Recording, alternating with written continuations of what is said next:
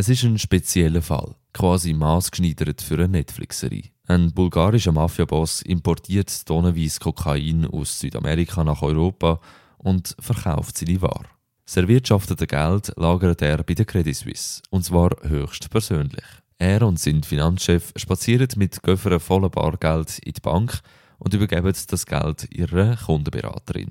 Sie steht ab heute vor dem Bundesstrafgericht in Bellinzona. Speziell an diesem Fall ist es ist jetzt die zweite Bank. Es ist eine der Großbanken, die sich vor einem Gericht in einem öffentlichen Verfahren muss verantworten Das ist der David Müllemann, Rechts- und Finanzexperte bei der unabhängigen Organisation Public Eye. Äh, Credit Suisse wird grundsätzlich vorgeworfen, dass sie nicht alle organisatorischen Vorkehrungen getroffen hat, um Geldwäscherei zu verhindern. Das heißt, dass ihre internen Kontrollsysteme nicht genügend oder überhaupt nicht funktioniert haben, um eben verdächtige Zahlungen, Transaktionen und Kundenbeziehungen zu erkennen. Rund 146 Millionen Franken sind auf diesem Weg wieder zurück in den Finanzkreislauf gekommen, sprich gewaschen worden. Vor Gericht sind auch zwei Bandenmitglieder von der Mafia und die zuständige Kundenberaterin, die für Kunden aus Osteuropa zuständig war. Die Schuld liegt vielleicht nicht allein bei der Mitarbeiterin, meint der David Müllemann.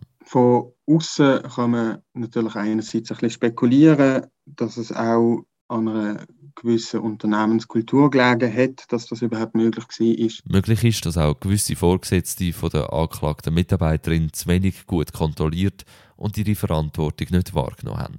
CS weist die Vorwürfe in aller Form zurück und verteidigt darum ihre Mitarbeiterin. Die Credit Suisse weist die erhobenen Vorwürfe in aller Form zurück und ist auch von der Unschuld ihrer ehemaligen Mitarbeiterin überzeugt.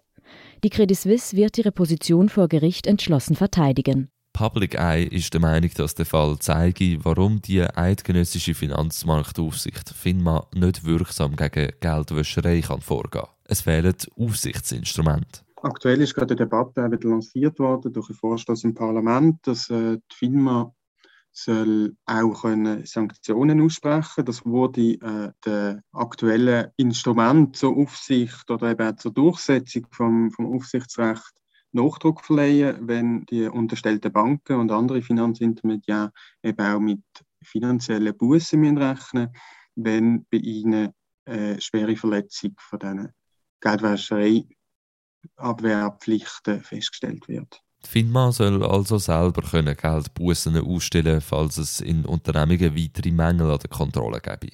In einer Medienmitteilung vom Dezember 2021 schreibt die Credit Suisse, dass sie schon mal ausgewiesene Experten beauftragt haben, die Vorwürfe zu dem Fall heute unabhängig zu prüfen. Unter den Experten ein Bereichsleiter von der Eidgenössischen Finanzmarktaufsicht. Die Experten gelangten zum Schluss, dass die Organisation der Credit Suisse zur Geldwäschereiprävention im fraglichen Zeitraum korrekt und angemessen aufgesetzt war. Es ist also nicht ganz klar, wie aussagekräftig der Befund war, wenn sich CS jetzt vor Gericht verantworten muss. Was wird der Credit Suisse aber mehr schaden?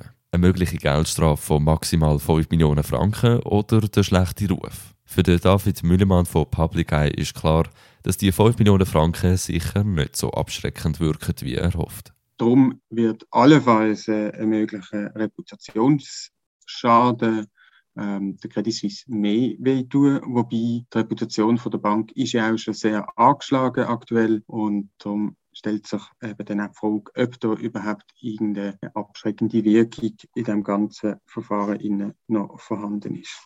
Es gilt jetzt die Unschuldsvermutung im laufenden Prozess. Ein Urteil vom Bundesstrafgericht erwartet man in etwa vier Wochen.